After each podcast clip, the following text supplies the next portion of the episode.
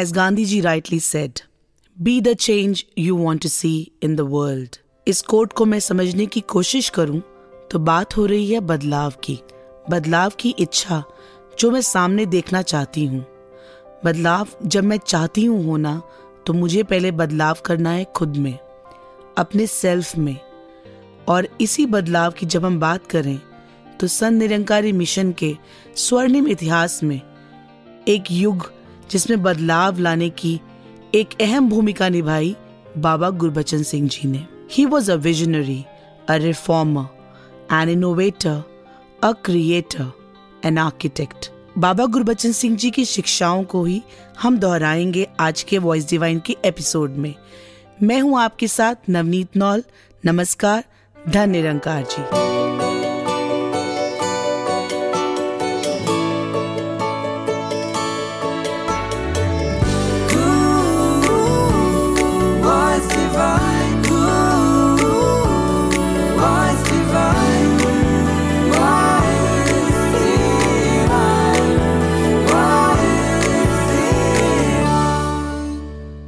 बाबा गुरबचन सिंह जी के बारे में भूपेंद्र बेकल जी ने जो पंक्तियाँ कही थी, आज मुझे वो पंक्तियाँ याद आ रही हैं।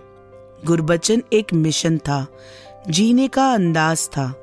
तान बस उल्फत की छेड़े, गुरबचन वो साज था। वक्त का मालिक था साहिब, वक्त की आवाज़ था। सिर्फ़ ना था राजदा, वो खुद इलाही राज था। बिल्कुल, ऐसे थे बाबा गुरबचन सिंह जी। जो जो उनकी शिक्षाओं से जुड़ते गए जो उनकी शिक्षाओं को अपनाते गए उनके जीवन में रूपांतरण सा हो गया। उन्हीं शिक्षाओं को दोहराते हुए सबसे पहले हम अपने वॉइस डिवाइन के एपिसोड में सदगुरु संदेश में बाबा गुरु बचन सिंह जी का एक संदेश सुनते हैं। युग परिवर्तक गुरु बचन। जब तक हमारा अपना घर नहीं बनता शरीर का भी हम घर बनाने की कोशिश करते हैं। हर का नज़रिया यही होता है कि हमें एक ऐसा सुंदर ठिकाना, हमें घर मिलना चाहिए, हमारे शरीर तभी आराम से रह सकेगा कि अपना इसका मकान हो। उस मकान का ध्यान हमारा लगन लगी रहती है। और जब तक मिलता नहीं, तब तक हम भटकन की अवस्था में है। तो जब वो मिल जाता है, प्राप्त हो जाता है तो हमारी वो भटकन खत्म हो जाती है। क्योंकि जब तक हम किराए के मकानों पर रहते हैं तो हम रोज ही बुरी बिस्तरा खोल करके एक जगह से दूसरी जगह भाग रहे होते हैं। और हमारा हर वक्त मन असंतुष्ट होता है। जब हमें घर नसीब हो जाता है तो फिर हम पूर्ण दृढ़ हो जाते हैं और पक्के वहाँ रहना शुरू कर देते हैं। कोई भी हमें कहता है कि आप कहाँ रह रहे हैं, हम बड़ी दलेरी से बड़े फख्र से कहते हैं कि हमारा अपना मकान है, हम अपने मकान में रहते हैं और पक्का हमारा परमानेंट एड्रेस वही है। तो वो पक्का परमानेंट एड्रेस तभी बना जब वो मकान हमें प्राप्त हुआ इसी तरह स्वरूप आत्मा का को भी जब ये परम धाम मिल जाता है ये ऐसा मकाम मिल जाता है, जो जो कभी भी छीनने वाला नहीं है, जो कायम कायम है, उसी वक्त से ही ये अपने आप को मुक्त मानता है। युग परिवर्तक गुरु बचन। वॉइस डिवाइन में हम बाबा गुरबचन सिंह जी की शिक्षाओं को दोहरा रहे हैं और इसी कड़ी में मुझे एक बात याद आती है कि जब कभी यंगस्टर्स के साथ बैठने का मौका मिलता है और वो ये बात करते हैं कि हमारे कॉरपोरेट सेक्टर में बहुत लैंग्वेजेस के लोग मिलते हैं, हमें डिफरेंट तरह के नेचर के लोग भी मिलते हैं तो वो कहते हैं कि बहुत मुश्किल लगता है कभी कभी कि उनसे कैसे हम कोप अप करें और कैसे उन्हें हैंडल भी करें। तो बाबा गुरबचन सिंह जी की ये शिक्षा, जब वो ये कहते हैं कि ज़रूरत इस बात की नहीं है कि विभिन्न तरह के लोग एक तरह के हो जाएँ, बल्कि ज़रूरत इस बात की है कि हम मिलवर्तन से सहनशीलता के साथ, समझ और विश्वास के साथ सामने वाले की रिस्पेक्ट और उसके आइडियाज़ को एक्सेप्ट करें। एक दूसरे की स्ट्रेंथ को समझें और उसमें पॉजिटिविटी देखते हुए हम आगे बढ़ें। और ये शायद बहुत एप्ट होगा जब मैं एक और एक रेफरेंस अगर आपके साथ शेयर करूँ, एक बहुत बड़े लिंग्विस्ट हुए हैं नॉम चॉम्स्की उनकी एक रिसर्च हुई है थ्योरी ऑफ़ लैंग्वेज जिसमें वो कहते हैं कि इंसान का जो बेसिक नेचर है, वो सिर्फ़ कम्युनिकेशन के ऊपर टिका हुआ है। How we behave and how we communicate Noam Chomsky ने अपनी थ्योरी में एक एक्सपेरिमेंट अपना एक्सप्रेस किया, जिसमें उसने बताया कि दो बच्चों को उन्होंने कुछ समय के लिए एक साथ रखा, जिनको दूसरे की लैंग्वेज नहीं आती थी। And then they found out कि उन दोनों बच्चों ने अपनी एक थर्ड लैंग्वेज को क्रिएट किया, जिससे वो कम्युनिकेट भी कर रहे थे और उनकी दोस्ती भी आपस में बहुत अच्छी हो गई थी। तो शायद ये एक बेसिक नेचर है ह्यूमन वैल्यूज़ का, जो हमें अंडरस्टैंड करना और जो हमें याद रखने की ज़रूरत है कि हम सब में एक इनेट नेचर ऑफ़ लर्निंग है और इनेट पॉजिटिविटी हमारे अंदर है। हमारे आसपास की नेगेटिविटी कभी कभी उसे छुपा देती है, कम कर देती है और बाबा गुरबच्चन सिंह जी का ये कहना कि हमें इस पे ज़ोर नहीं डालना कि हम अलग अलग दिखते हैं, जबकि वो विभिन्नता ही हमारी ब्यूटी है और उसे मिलवर्तन सहनशीलता के साथ, समझ के साथ जब आप आगे बढ़ेंगे तो शायद चीज़ें बहुत आसान हो जाएँगी। और आज के युवाओं के लिए इससे बड़ी शिक्षा और क्या होगी कि हम हर एक सेटअप में जाएँ अलग अलग मुल्कों में घूमें, तरक्कियाँ भी करें और साथ साथ ये समझें और जानें कि differences are important but at the same time they are the heritage of the world which makes us move every moment और ऐसे यूनिटी इन डाइवर्सिटी का मैसेज सदगुरु हमें समझाते आए हैं। तो ऐसी ही एक सीख आइए सुनते हैं अवतार बाणी के शब्द में।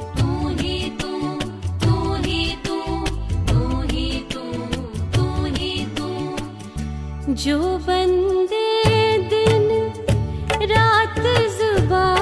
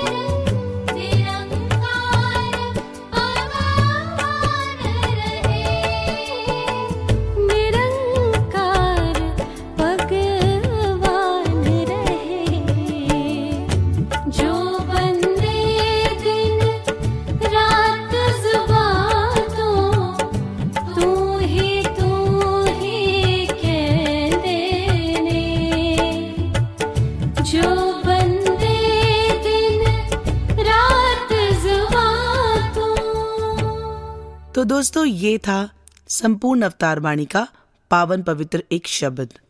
तो चलिए आगे बढ़ते हैं। दोस्तों, आजकल हमारे आसपास थ्री आर्स बड़े फ़ैशन में हैं।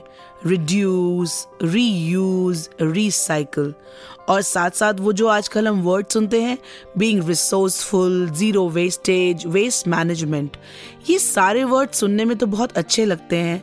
तो मुझे ख्याल आता है बाबा गुरबचन सिंह जी की उस विजन का। जिनकी ये सोच थी कि कोई भी चीज़ बेकार नहीं होती। उनका बहुत फोकस था स्किल डेवलपमेंट के ऊपर। वो युवाओं से कहते थे कि अपने हुनर को पहचानो, अपने हाथों में हुनर लो, चाहे वो कोई भी काम क्यों ना हो। मुझे आज भी याद आता है, जब किड्स डिवाइन की मेकिंग के दौरान हम जब सेगमेंट्स बना रहे थे तो एक सेगमेंट का नाम हमने लिखा कबाड़ का कमाल, और उसकी इंस्पिरेशन थी बाबा गुरबचन सिंह जी ही, कि कैसे हमारे आसपास के वेस्ट को हमें रीयूज करके उसे दोबारा कुछ नई चीज़ क्रिएट करनी है। यही तो है सबसे बड़ी लर्निंग हमारी लाइफ की। बाबा गुरबचन सिंह जी ने भी मिनिमम रिसोर्सेज के साथ देश विदेश में प्रचार यात्राएँ की, सत्य के संदेश को जन जन तक पहुँचाया, और अपने बच्चों को भी यही शिक्षा दी कि कैसे खुद जीकर कर्मों में सेवा सत्कार करके ही आप अपने जीवन को आगे बढ़ाएँ। और इसी कड़ी में निरंकारी यूथ फोरम का इतना एक्सटेंसिव रूप जो आज आप देख रहे हैं, इसकी स्थापना भी बाबा गुरबचन सिंह जी ने ही सालों पहले कर दी थी, जिसमें वो ये चाहते थे कि यूथ की एनर्जी को पॉजिटिवली चैनलाइज करके ही एक अच्छे समाज का सृजन हो सकता है। तो आइए जुड़ते हैं स्पिरिट ऑफ़ एनवाईएफ से।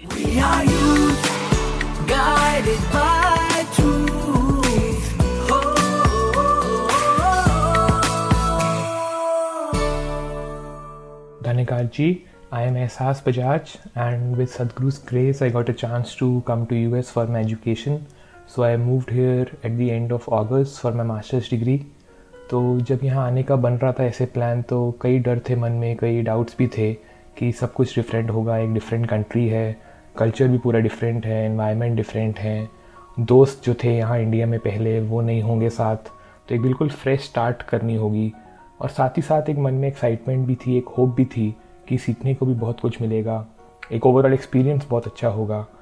तो जब यहाँ आए इन सब के बीच में तो ये महसूस किया कि जिस भी काम में हमने निरंकार को बीच में रखा, या गुरु की पॉजिटिविटी को आगे बढ़ाया तो कभी भी कोई ऐसी अनकंफर्टेबल सिचुएशन नहीं आई या कोई ऐसी सिचुएशन कभी नहीं आई जिसका सोल्यूशन खुद अपने पास ना हो। जो गुरु सिखाते हैं कि अपने आप में भरोसा करके इस पॉजिटिविटी को आगे साझा करो तो अपने आप ऐसे महसूस भी किया कि जब इस सोच के साथ चले तो अपने आप रास्ते बनते चले गए। फ्रेंड्स भी लाइक माइंडेड मिले और पढ़ाई भी बड़ी कंफर्टेबली हो गई। मैं अगर अपनी लाइफ की तरफ़ देखूँ तो बचपन से लेकर काफ़ी साल तक बड़ा ही शेल्टर्ड एटमॉस्फेयर एनवायरनमेंट मिला। उसके बाद कुछ साल के लिए सिटी मूव करी, जहाँ बैंगलोर जाने का मौका मिला जॉब की वजह से, और अब यहाँ यूएस में पढ़ाई के लिए आने का अवसर मिला है। तो कहीं ना कहीं लगता है कि जब एनालाइज करता हूँ तो कि जो बाहर की दुनिया का जो प्रेजेंस है, जो मटीरियलिस्टिक एनवायरनमेंट है, वो एक बढ़ता चला गया उसका प्रेजेंस तो मन में भाव ये रहा कि जब ये चीज़ें बढ़ रही हैं तो साथ साथ जो निरंकार का ध्यान है, और जो ज्ञान की समझ है, वो भी मन में बढ़ती चली जाए। तो एक बहुत ही सुंदर उसका रूप भी बनेगा। अगर आपके बाहर एक दुनिया है एक, आपके बाहर एक यूनिवर्स है तो एक वैसा ही ब्रह्मांड हमारे सबके अंदर भी है। अगर हम कुछ कर सकते हैं तो उसके अंदर वाले जो हमारे दुनिया है उस पर काबू करें। तो सब हमारे पे डिपेंड खुद पे करता है कि कितना प्रभाव बाहर की दुनिया का हमारे अंदर जा पाता है। और उसी तरह अगर हमने अपने अंदर की शक्तियों को काबू किया उसको इम्प्रूवमेंट की ओर ले गए तो बाहर की दुनिया हमेशा ही हमेशा सुंदर दिखेगी चाहे कहीं भी चले जाएँ। और एक और वो गुरु की शिक्षा हमेशा याद रहती है कि जैसी भी हो परिस्थिति, एक सी हो मनोस्थिति। तो जब भी कोई ऐसे क्रंच सिचुएशंस आने, बहुत सारे डेडलाइंस जब हों तो अगर वो मन में काम रहकर और फिर से निरंकार को बीच में रखकर अपने एक एक करके काम करते चले जाएँ तो सारे ही काम देखा कि बहुत अच्छे रूप से और डेडलाइन से बहुत पहले होते चले गए। बस ज़रूरी है कि अपने जो मन के भाव हैं, वो इनकी तरफ़ जुड़े रहें।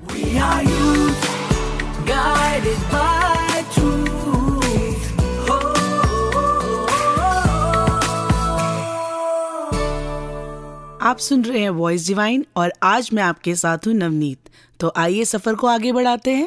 रिसेंटली मैंने एक कोट पढ़ा there is no lift for success you have to take the stairs जब मैंने ये कोट पढ़ा तो मेरे जहन में एक बात आई कि वाकई में सक्सेस के लिए कोई शॉर्टकट नहीं है। ये एक सिखलाई थी बाबा गुरबचन सिंह जी की that hard work is the only key to success इस कोट के बाद जो मेरे दिमाग में एग्ज़ाम्पल याद आ रहा है, वो बाबा गुरबचन सिंह जी के इरा का एग्ज़ाम्पल है, सरोवर का एग्ज़ाम्पल एक लैंड निरंकारी कॉलोनी के पास, जो गवर्नमेंट ने ही एक बैरन लैंड घोषित कर दिया था।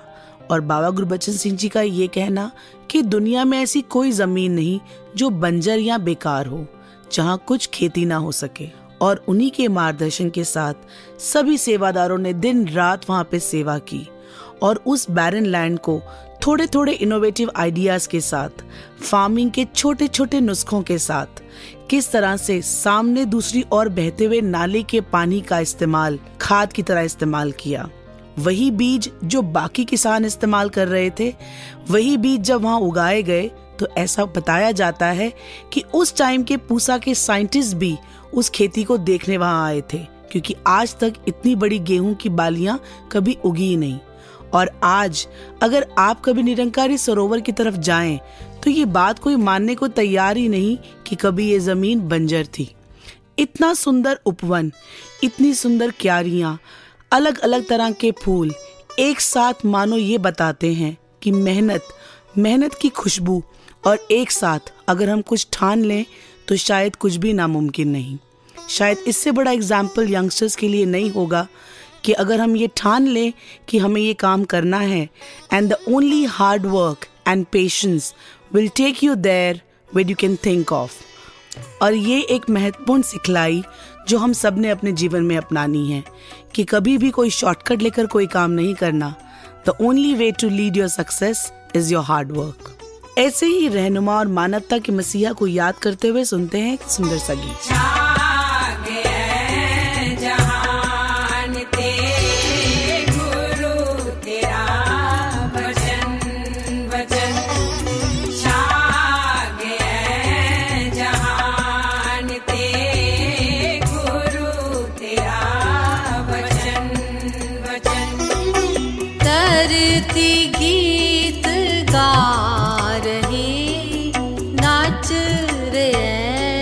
गगन गगन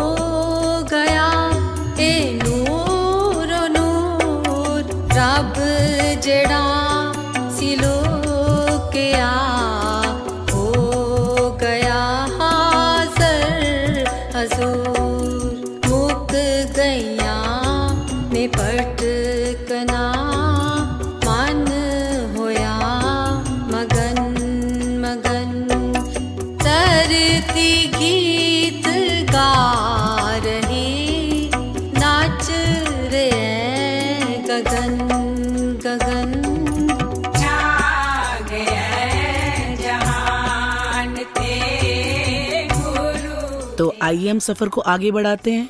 तो हमारे मन में कई बार बहुत सारे सवाल, बहुत सी शंकाएँ भी उठती हैं। ऐसे ही हमें हमारे श्रोता बहुत सारे सवाल भेजते हैं, जिनके जवाब देने की कोशिश हम करते हैं अपने अगले सेगमेंट में। तो आइए चलते हैं हमारे अगले सेगमेंट में इंटरेक्शन विद लिसनर्स और आज हमारे साथ हैं रेवरेंड प्रदुमन मेहता जी।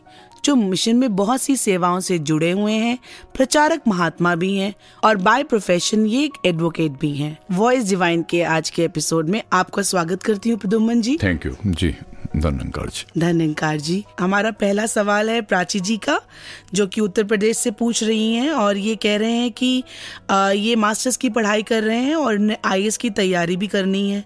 और ये कह रहे हैं कि बचपन से हमने यही सुना था कि education is the only thing with which you can succeed in life और आज ये कहती हैं, सोसाइटी में जब वो अपने आसपास देखती हैं कि एक डाउरी सिस्टम मांगने के और लोगों के गिफ्टिंग के तरीके अलग अलग हो गए हैं, पर है वो वही एक दहेज प्रथा, जिसकी वजह से घबराई हुई हैं कि अगर सिचुएशन कभी लाइफ में ऐसी आई कि इतनी एजुकेशन के बाद भी उनकी जब शादी हो और उनसे कोई डिमांड की जाए, कुछ कहा जाए, किस तरीके से मांगा जाए तो उन्हें इसमें क्या करना चाहिए? प्राची जी, आपका ये जो प्रश्न है, ये जायज़ है। आप वेल एजुकेटेड हैं आईएएस की तैयारी कर रही हैं। कई समाज में ऐसी प्रथा लगभग देखने को मिलती है, लेकिन आज का युवा जो है वो बहुत जागरूक है। कई ऐसे इंसिडेंट मेरे सामने आए हैं, जिसमें युवा दहेज लेने से बिल्कुल इनकार कर रहे हैं। और मुझे अगर अ, 1974 का इतिहास याद है नंकारी मिशन में बाबा गुरुबचन सिंह जी महाराज जब उन्होंने सादा शादियों के लिए अ, हमें आह्वान किया गया एक यूथ को युवा को आह्वान किया गया तो हम में से कई युवा जिसमें मैं अपने आप को भी कहूँगा कि मैं भी शामिल था। हमने एक संकल्प लिया और एक प्रतिज्ञा की कि हम दहेज नहीं लेंगे। बिना दहेज के हमने विवाह किया और आज बहुत सुंदर हमारा जीवन चल रहा है। लगभग मेरी विवाह को भी छत्तीस बरस हुए हैं। प्राची जी, मेरा ये कहना है कि आप ये शंका ना रखें, निश्चिंत रहें, अपने इस एजुकेशन में और अपने जीवन में आगे बढ़ें। युवाओं के लिए मैं यही संदेश देता हूँ कि इस दहेज प्रथा से, क्योंकि एक ये रोग है, नासूर है जीवन का, इससे जितना बच सकें, बचें। बिल्कुल प्रदुमन जी, आपने इसको, सवाल को बड़ी खूबसूरती से समझाते हुए युवाओं को एक इतना अच्छा संदेश भी दिया। और प्राची जी, मैं तो सिर्फ़ आपसे यही कहूँगी, एक वर्ड आजकल नया जो हम अक्सर सुनते हैं कि अब हाउस वाइफ को हटाकर हर कोई इंसान होम मेकर कहता है। तो आप किसी का घर बनाने जा रही हैं वो सबसे बड़ी आपकी क्षमता है, वो सबसे बड़ा आपका स्किल है, वो सबसे बड़ा आपका हुनर है। So don't worry be happy and stay calm and feel blessed always Pradyuman ji हमारा अगला सवाल है कमल जी की तरफ़ से गाजियाबाद से। और इनके सवाल में फिर बहुत सारी शंकाएँ हैं, ये बहुत सारी चीज़ों के साथ जुड़ी हुई एक बात पूछना चाहते हैं। ये कह रहे हैं कि ऐसा मेरे साथ बहुत बार होता है कि जब कभी रात के एकदम बीच में फ़ोन की घंटी बजे तो लगता है कोई बुरा ही मैसेज आने वाला है। या कभी ट्रेन, हम स्टेशन पे जा रहे हों और लगता है कि आज तो ट्रेन छूट ही जाएगी। और कभी कभार मान लीजिए कोई आ रहा है, हम घर पे तैयारी कर रहे हैं तो हमें ये लगता है कि आज तो कुछ गड़बड़ होने ही वाली है। तो ये सिर्फ़ ये कहना चाहते हैं कि ऐसा क्यों होता है कि हमेशा नेगेटिविटी और नेगेटिव आंसर्स ही पहले माइंड में हमारे आते हैं और उसके बाद हम उसे हटाना भी चाहें, पर बार बार किसी सिचुएशंस के अंदर हमें नेगेटिविटी ही हमारे पे ज़्यादा हावी हो जाती है। तो इस सिचुएशन में इन्हें क्या करना चाहिए? How to stay positive Kamal ji, ये जो आपका प्रश्न है, जो आपकी समस्या है, या जो आपकी मन के भाव हैं, ये बड़े ही नेचुरल हैं, स्वाभाविक हैं, और लैक ऑफ़ कॉन्फिडेंस अगर हमारे अंदर कॉन्फिडेंस की कमी है तो सबसे पहले मन में फियर फैक्टर आता है, डर आता है, भय होता है किसी भी चीज़ के प्रति, और नकारात्मक जो ये सोच है, विचार है, वहीं से ये उत्पन्न होती है। ऐसे एक महान फिलोसफर हुए हैं सिगमेंट फ्राइड उन्होंने ये बात कही है कि when it comes in the beginning you crush it you destroy it सकारात्मक विचारों के लिए हमें अभ्यास करना पड़ता है। जिसे कहा है ना कि practice makes a man perfect क्योंकि लगभग अगर मानकर चलें तो मोर देन 90 परसेंट सबसे पहले नकारात्मक विचार ही हमारे मन में आता है। और आपके मन में आता है तो मैंने कहा कि ये स्वाभाविक है। और ऐसा भी कहा गया है कि ये जो विचार हुआ करते हैं, ये विस्टर की तरह होते हैं। अभी नकारात्मक हैं तो अभी सकारात्मक हैं, अभी सकारात्मक हैं तो अभी नकारात्मक हैं। और एक विस्टर जो होता है, जो मेहमान होता है, वो हमेशा के लिए यहाँ टिकने के लिए नहीं आता है। आप इसको हैबिट में लाएँ कि नेगेटिविटी और नकारात्मक सोच आपको कहीं भी किसी भी रूप में परेशान ना करें। आप उसको कन्वर्ट करें सकारात्मक विचारों के रूप में, सकारात्मक सोच के रूप में। और शुरू में ही जैसे कहते हैं ना किसी बच्चे को जब हमने कभी कुछ सिखाना होता है तो बड़ी आसानी से सिखा लेते हैं। बच्चा बड़ी आसानी से सीख लेता है लेकिन जैसे ही बड़े होते हैं तो फिर हम कभी भी कुछ सीख नहीं पाते हैं। आप सकारात्मक विचारों से और आध्यात्मिकता से जुड़ते चले जाएँ। मेरी शुभकामनाएँ कमल जी आपके साथ हैं। प्रदुमन जी आज आप आए आपने सवालों के जवाब दिए इसके लिए बहुत बहुत थैंक यू थैंक यू रूपी जी। धन्यकार जी। धन्यकार जी। दोस्तों, आशा है कि आपने इस सेगमेंट को बहुत एंजॉय किया होगा और हम में से बहुत सारे लिसनर्स के क्वेश्चंस के आंसर्स इन क्वेश्चंस के आंसर में छुपे हुए होंगे। दोस्तों, चलिए आगे बढ़ने से पहले लेते हैं एक छोटा सा ब्रेक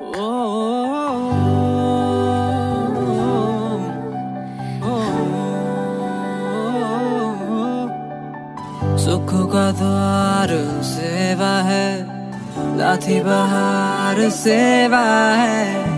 बेचैन दिल है, कोई अगर तो चैनो करार सेवा है। सुखों का द्वार सेवा है लाती बहार सेवा है। सुखों का द्वार सेवा है लाती बहार सेवा है अक्टूबर का खुशनुमा महीना है और ये महीना है उल्लास का, उत्साह का और समागम सेवा का।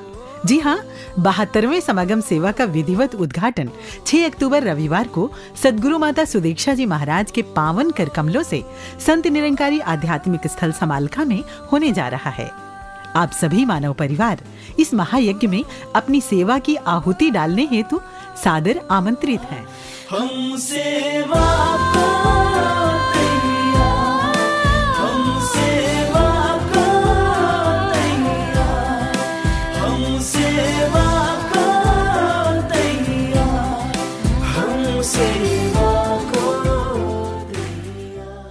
वेलकम बैक दोस्तों। एक बात याद आ रही है चलिए आपसे शेयर करती हूँ। बाय प्रोफेशन जो मेरा काम है I work with kids and सुबह शाम बच्चों से इंटरेक्शन होती रहती है। रिसेंटली एक पिकनिक पे जाने का मौका मिला और स्पेशल uh, इंस्ट्रक्शन थी एक बच्चे के बारे में कि वो थोड़ा सा बीमार रहकर वापस स्कूल में आया था और ये कहा गया कि इसके खाने पीने का खास ध्यान रखा जाए।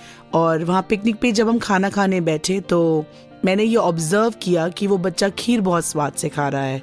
तो मैं उसके पास गई और मैंने जाकर उसे थोड़ी सी खीर और बोला कि आप और ले लीजिए। तो उस बच्चे ने मुझे देखा और मुझे मना कर दिया। मैं दो मिनट बाद फिर उसके पास गई। मैंने कहा, अरे, आप थोड़ी खीर ले सकते हैं, हमारे पास है और मुझे पता है आपको ये बहुत अच्छी लग रही है। उस बच्चे ने मुझे एक बार देखा और कहा I can take more but when I take more somebody will get less शायद ये बात उसका ये कहना it shook me for a moment क्योंकि वाकई में गांधी जी की वो बात एकदम से ख्याल में आई। There is a sufficiency in the world for man's need but not for man's greed अगर हम सबके मन में ये बात आ जाए कि जितना मेरे पास है उतना बहुत है और उसमें संतुष्ट हो जाएँ तो शायद हमारी बहुत सी प्रॉब्लम सॉल्व हो जाएँगी। सारा मुद्दा इस ग्रीड का ही तो है। We want more more more every moment we get something. We don't think that when we get more, somebody is getting less. और ऐसी बहुत सी सीख हमारे आसपास बिखरी पड़ी हैं। सीखते चलें और करते रहें मंथन।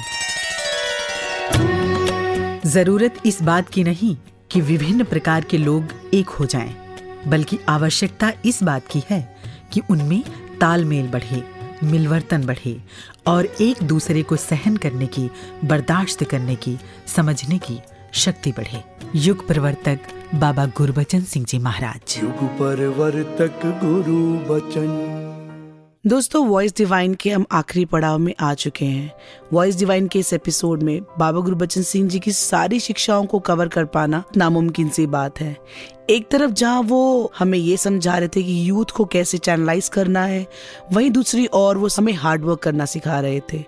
एक तरफ़ जहाँ वो मल्टी कल्चरल सेटअप में कैसे आपने बैलेंस बनाकर पॉजिटिविटी को अपनाते हुए आगे बढ़ना बता रहे थे, और वहीं दूसरी ओर बच्चों को बाल संघ से जोड़ने की बात समझा रहे थे, युवाओं को नशा बंदी के लिए कह रहे थे, और वो ये कह रहे थे कि कितना इम्पोर्टेंट है हम सबके लिए अपने कर्मों से आगे बढ़ते जाना और हमेशा समाज कल्याण को ही प्राथमिकता देना। यही एक आने वाली जनरेशन्स के लिए हमारी धरोहर है। और आज हम सब युवाओं को ये बात समझनी बेहद ज़रूरी है कि उनकी शिक्षाओं को अपनाएँ और यही युग परिवर्तन की बात जो वो कहना चाहते थे, वो परिवर्तन हम सबने मिलकर लाना है, ताकि आने वाली जनरेशन भी यही संदेश दे सके, युग सुंदर, सदियाँ सुंदर, गर मानव जीवन हो सुंदर। और आज के युग में, सदगुरु माता सुदीक्षा जी भी हमें हर संदेश में यही एक बात समझा रहे हैं, कुछ भी बनो मुबारक है, पहले तुम इंसान बनो।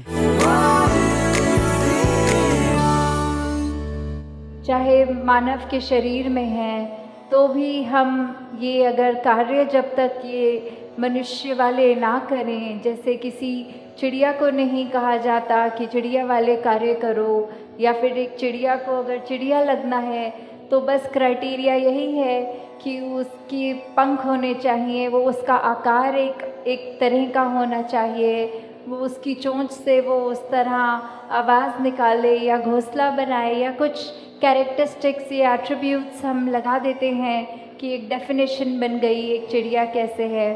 और किसी भी एक जो बात होती है कि मनुष्यों के अलावा प्रकृति में कुछ भी देख लें तो वो हमें देखना नहीं पड़ता कि घोड़ा घोड़ा नहीं लग रहा या पेड़ पेड़ नहीं लग रहा, कुछ भी ऐसे चीज़ हो।